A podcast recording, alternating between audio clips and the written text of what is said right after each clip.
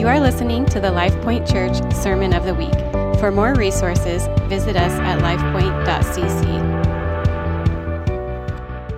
I want to share a message with you entitled Substance versus Forms. The Lord is preparing a people to be a people of His presence, a people known for one thing, and that's Him.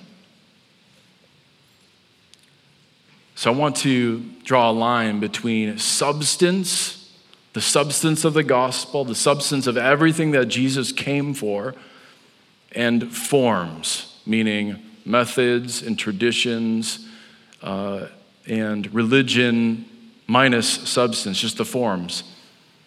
I want to help us discern or distinguish between those two things the substance, the man, Jesus Christ Himself his power, his love, and what that means for our lives, Monday through Saturday, not just Sundays, but Monday through Saturday. That's what he gave his life for.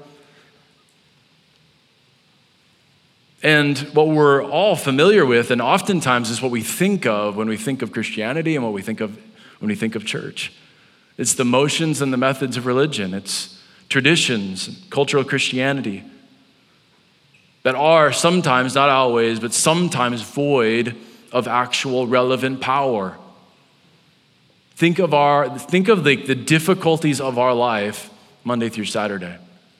The strains and the stress, the financial needs, like the dire situations, the strains on marriages, the pulling our hair out, trying to raise our kids, the world in chaos. The answer for that is a relevant message of power and love that Jesus came to usher in 2,000 years ago. So there's a relevant power within the gospel.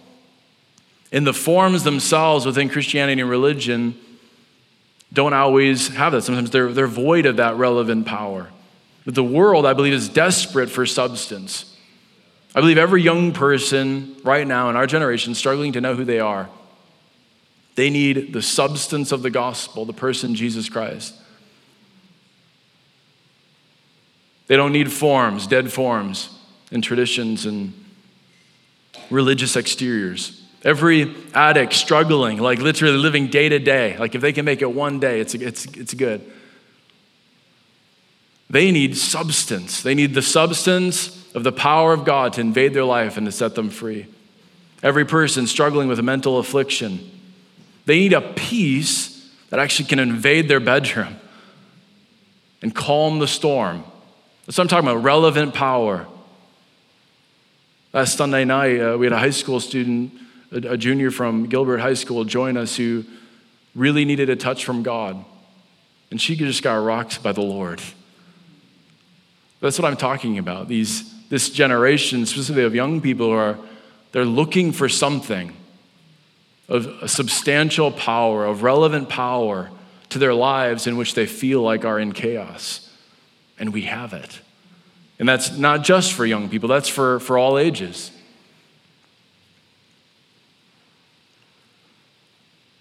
And so the church is meant to be this, this place where the substance of the gospel, the person of Jesus Christ, so lives so vividly and so tangibly that it transforms lives. But oftentimes we cling to forms and methods and ways of going about church life that over time we lose sight of the substance and the, the actual relevant power. I don't know if there's any wives in this place who have a similar struggle as my wife, but um, sometimes men, we have this like nostalgic, I don't even know what it is, but this desire to hang on to old clothes and t shirts that um, have long surpassed their life. And I remember a couple of years ago, I had this old baseball tee. It was a three quarters sleeve baseball tee that my dad gave me. Uh, I wore it my, during high school football. I hung on to it. And it's not like every time I put it on, I was reliving the glory days, but there's something about my Saturday afternoons, I put that shirt on, I just felt like today is gonna be a good day. Uh, and I continued to hang on to this shirt for, for years and years to the point that like the, the, the seam on the collar was starting to tear the side seam was starting to tear in fact the, the shirt had grown so worn it was white with blue three-quarter sleeves but the, the, the shirt itself was starting to wear so thin it was pretty much see-through And so, if you think of the, the function of that shirt, it was meant to clothe my body. And it wasn't even fulfilling that, that function for which it was designed, the purpose of that shirt. I mean, that sounds like a silly illustration, but the, but the church, we should be laughing at ourselves sometimes as to the, the, lengths, the lengths that we go to, to to hold on to certain forms and methods and traditions that have long surpassed maybe their, their, their, uh, their, their purpose and their function, their, their life, but oftentimes are completely void of the purpose for which they were designed to point us to. I want us to be a church that, yes, leans into certain forms of the Lord, because we do need forms. Forms is what gives us order and direction and, and marching orders of sorts. But that our forms would always still, with certain conviction, with like a really resolute, tenacious conviction, cling to the very substance that they were, they were meant to hold. So let's look at Mark chapter 2. This is a story where Jesus calls out that very thing. He calls out forms over substance and points to the, the very substance of those forms himself. We're going to start reading in verse 18. It says, Now John's disciples and the Pharisees were fasting. I mean, this was common in Jesus' day that the Jews would fast twice a week. So they would have their, their days for fasting. Uh, and these weren't 24 hour fasts, these were generally 12, like uh, sun up to sundown sorts of fasts, a 12 hour fast. But they were a big deal in anticipation for who? For Messiah. I mean, that, that's what it was supposed to do. Uh, in, in, Jer- in Jerusalem, in Israel, it was meant to point uh, the people's hearts to, to long for the Messiah. So they were fasting. It says, and people came, um, sorry, and people came and said to him, to Jesus, why did John's disciples and the disciples of the Pharisees fast, but your disciples do not fast? And Jesus said to them, Can the wedding guests fast while the bridegroom is with them? As long as they have the bridegroom with them, they cannot fast. He, he states that um, rhetorical question and then says that statement. Can the wedding guests fast while, while the bridegroom is with them? Referring to himself. Like we, you guys are, your eyes are not recognizing the season in which you are living. The bridegroom is in your midst. Why would they be fasting? Verse 20, the days will come, though, when the, when the bridegroom is taken away from them. And then they will fast in that day. There will be a purpose in that form in the days to come. But you guys aren't getting it. The form has no point if the bridegroom is in your midst. Verse 21 No one sews a piece of unshrunk cloth on an old garment. If he does, the patch tears away from it, the new from the old, and a worse tear is made. And no one puts new wine into old wineskins. If he does, the wine will burst the skins, and the wine is destroyed, and so are the skins, but new wine is for fresh wineskins. So he goes then into two parables. He's talking in a lot of imagery and a lot of um, vivid language, talking about bridegrooms and the, the sons of the, the bride chamber. Yeah, uh, that's what the, the, the um, actual original language is referring to. But then he starts to talk about cloths and new garments and wineskins and old wine and starts talking about a lot of things that honestly for us as 21st century just humans have a hard time understanding. But I want, I want to press into this this morning. Um, John's disciples and just the people of Jesus' day, they were concerned about the form rather than the substance. And, and this is not to speak down on them because we are much the same. That's why this is such an important message for us. We oftentimes first through, see through the lens of forms. So the key is to recognize the substance of those forms and ask the question why are we doing what we're doing? Do we know why we are praying or reading our scripture or reading or worshiping or singing these songs on a screen? Do we know why we are fasting, to use this example here in Mark chapter 2? But Jesus points to himself unapologetically. He points to himself as the substance of these things, of these forms. This form of fasting is to point to somebody, this bridegroom, this Messiah, this one who's coming back for his bride, for Israel, for his bride, what will be the church. And the, bridegroom, he's saying, is standing right in front of them. Why are you guys talking about fasting? Why are you thinking about, you know, um, like this mourning and grieving and longing when I'm right in front of you? Are you going to open up your eyes and recognize the substance standing right in front of you? So the gospel always glorifies substance over the form. We like to magnify or exalt forms over substance. But the gospel always glorifies substance over the forms. Dead religion glorifies form over substance. Jesus calls us out again later, just a few verses later in Mark chapter 3. There's the story of Jesus purposefully walking into a synagogue on Sabbath and healing a man with a withered hand. And he does it to make a point. He could have done it in hiding. But they had this infatuation with the form of Sabbath. But Sabbath served a purpose. God gave Sabbath to Israel to point them to one, to their, to their rest, their perfect rest in the person of Jesus Christ. And they had so obsessed over the form that they missed the substance in their midst. And Jesus walks into the synagogue on Sabbath and he heals a man with a withered hand to prove that point. And, the, and you should go on and read it, Mark chapter 3. It says that Jesus was angry he was angry and he was grieved as their hearts were revealed. There's this passion that Jesus has for his people to be about the substance of the message for which he came to bring to this world.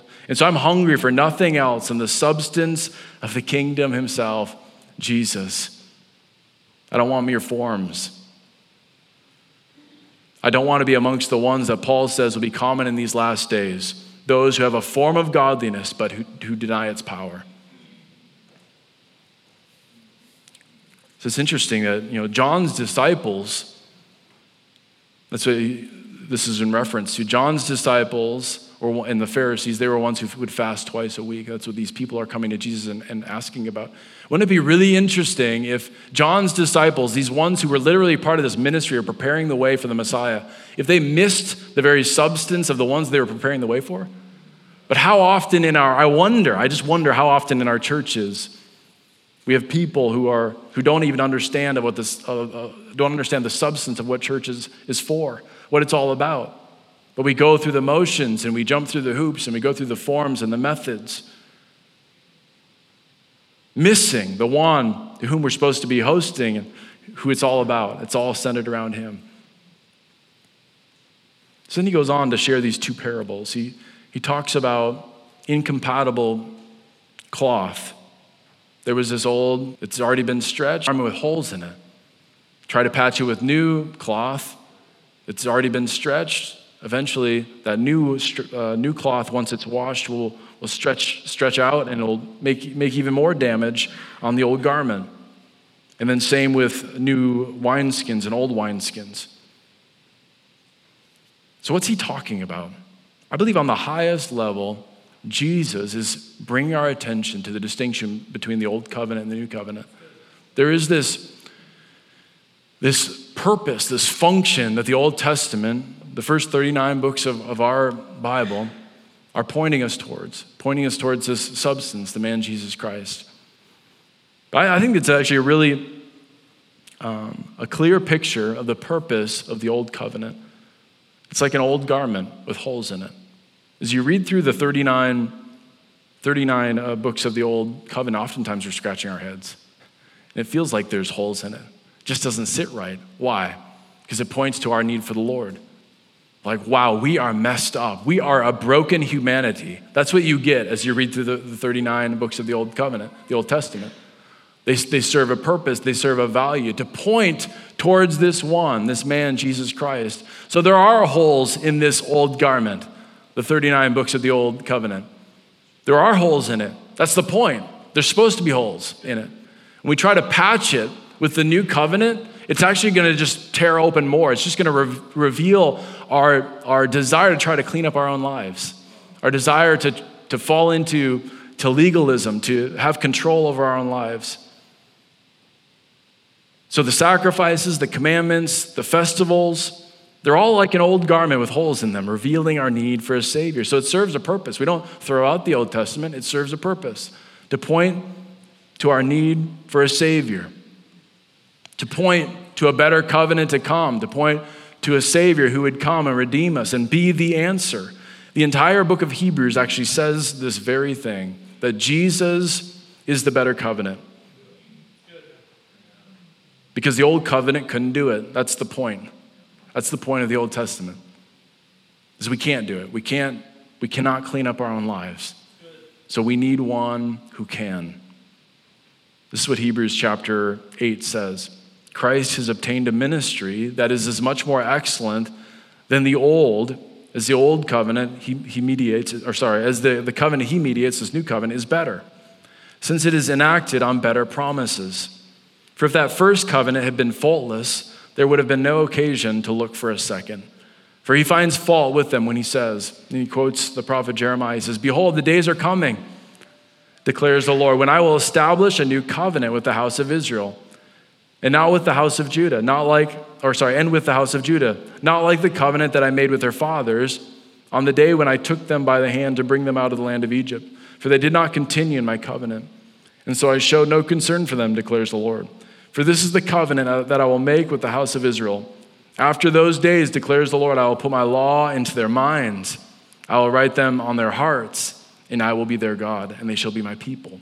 And they shall not teach each one his neighbor, each one his neighbor, and each one his brother, saying, Know the Lord, for they shall all know me from the least of them to the greatest. For I will be merciful towards their iniquities, and I will remember their sins no more. So the Old Testament, the old garment with its holes in points us towards our need for a Savior and this one who would come and give us a totally different way, give us a, a new shirt to put on, a new garment to clothe us.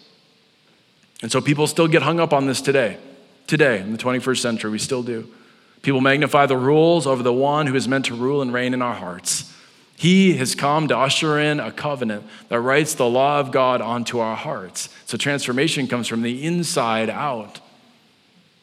People that cling to the old covenant way are trying to be, these are individuals who are trying to be a good person in their own effort. They're trying to clean up their own lives rather than letting the King of Kings come and rule and reign and allow, allow Him to clean and transform them from the inside out. What about that other parable? He uses this parable of an old wineskin filled with, you know, aged wine. He's coming into usher in a new, a new era, a new covenant, a new age with fresh wine. But if you pour that fresh wine into that old wineskin, it's gonna, it's gonna burst. They're incompatible. That's not what he came to do. You can think of it like this think of the old covenant being this old wineskin, and Jesus himself being the wine that fills that old wineskin to the brim. So when Jesus steps onto the scene, it's like that old wineskin is filled to the brim. Is that not what Jesus said? He said he didn't come to throw that away, he came to fulfill it. So think of that old wineskin being filled when Jesus comes. It is fulfilled in Jesus. He is the substance of the old wineskin. This is why we don't throw out the Old Testament. He has fulfilled that wineskin to the brim. This changes the way we now read our Bibles when we read the first 39 books of our Bible. Instead of allow, allowing it to be mo- so mystifying, we'll begin to see Jesus everywhere we look. We, be, we begin to see Jesus being that one prophesied about that would come and crush the serpent's head. We see Jesus being the ark that saves Noah and his family from the wrath of God. We see Jesus being the blessing of Abraham to the nations. We see Jesus being the deliverer from slavery in Egypt. We see Jesus being the pillar of fire at night and the, the, the cloud by day. We see Jesus as the branch. We see Jesus as the suffering servant. We see Jesus as the son of David and this, this royal priesthood, and on and on and on. Everywhere you look, all of a sudden now you look back at the first 39 books of your Bible and it's all in living color. It's like everywhere you look, you see Jesus. when you see him as the fulfillment. The wineskin has been filled when Jesus stepped onto the scene. And now he ushered in a new wineskin. He, rep, he, he pointed us to this new way of life.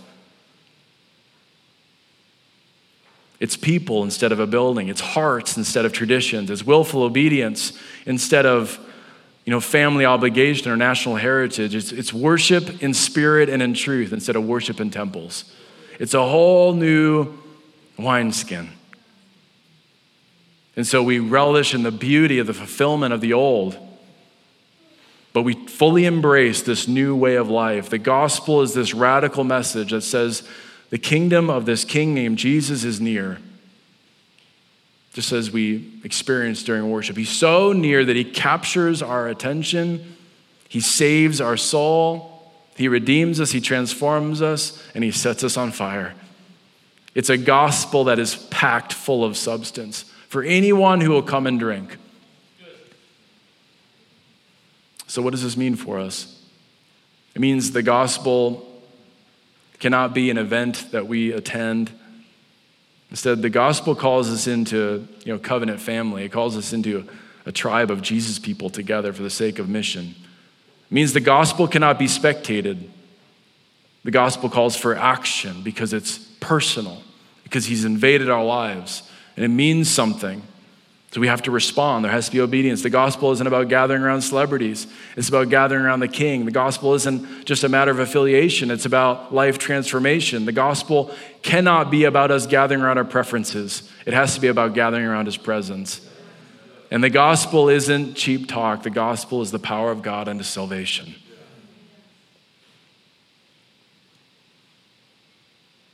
So the Lord is calling us to recognize what forms need to go.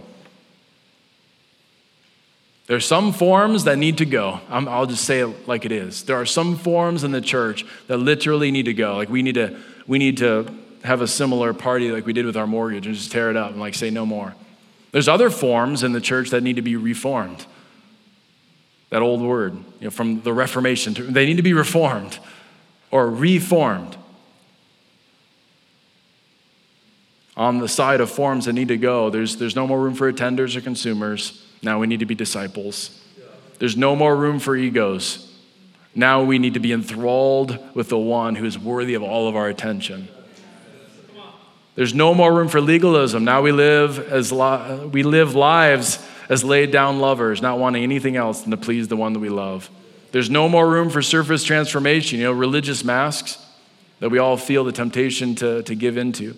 Just put a smile on and fake it till we make it. We'll pretend, and hope, hopefully, no one will catch on. There's no more room for that in this life of the gospel. Now, He wants to come and make His home in our hearts and transform us from the inside out. And honestly, I could go on and on and on. I'm sure of forms that need to be done away with, but there are some that need to be reformed. Prayer needs to be reformed. Now it's relationship with this one Spirit of God living in us, of course, we would talk to this one who has invaded our life. Not through religious mumbo jumbo and jargon, but I'm saying communicating your heart to your Creator God. Scripture is re- being reformed in us, not as just words on a page, but as the very uh, bread of life that brings sustenance to our soul, that feeds our soul. Worship is being reformed, not as just singing some songs on a screen but as a very uh, place for the presence of God to habitate as we, um, as we fix our attention on Him. And fasting is being reformed as a lifestyle of ones who hunger and thirst for the things that matter most. Jesus says that if we put the new wine in old wineskins, they will burst. I think that sounds pretty messy.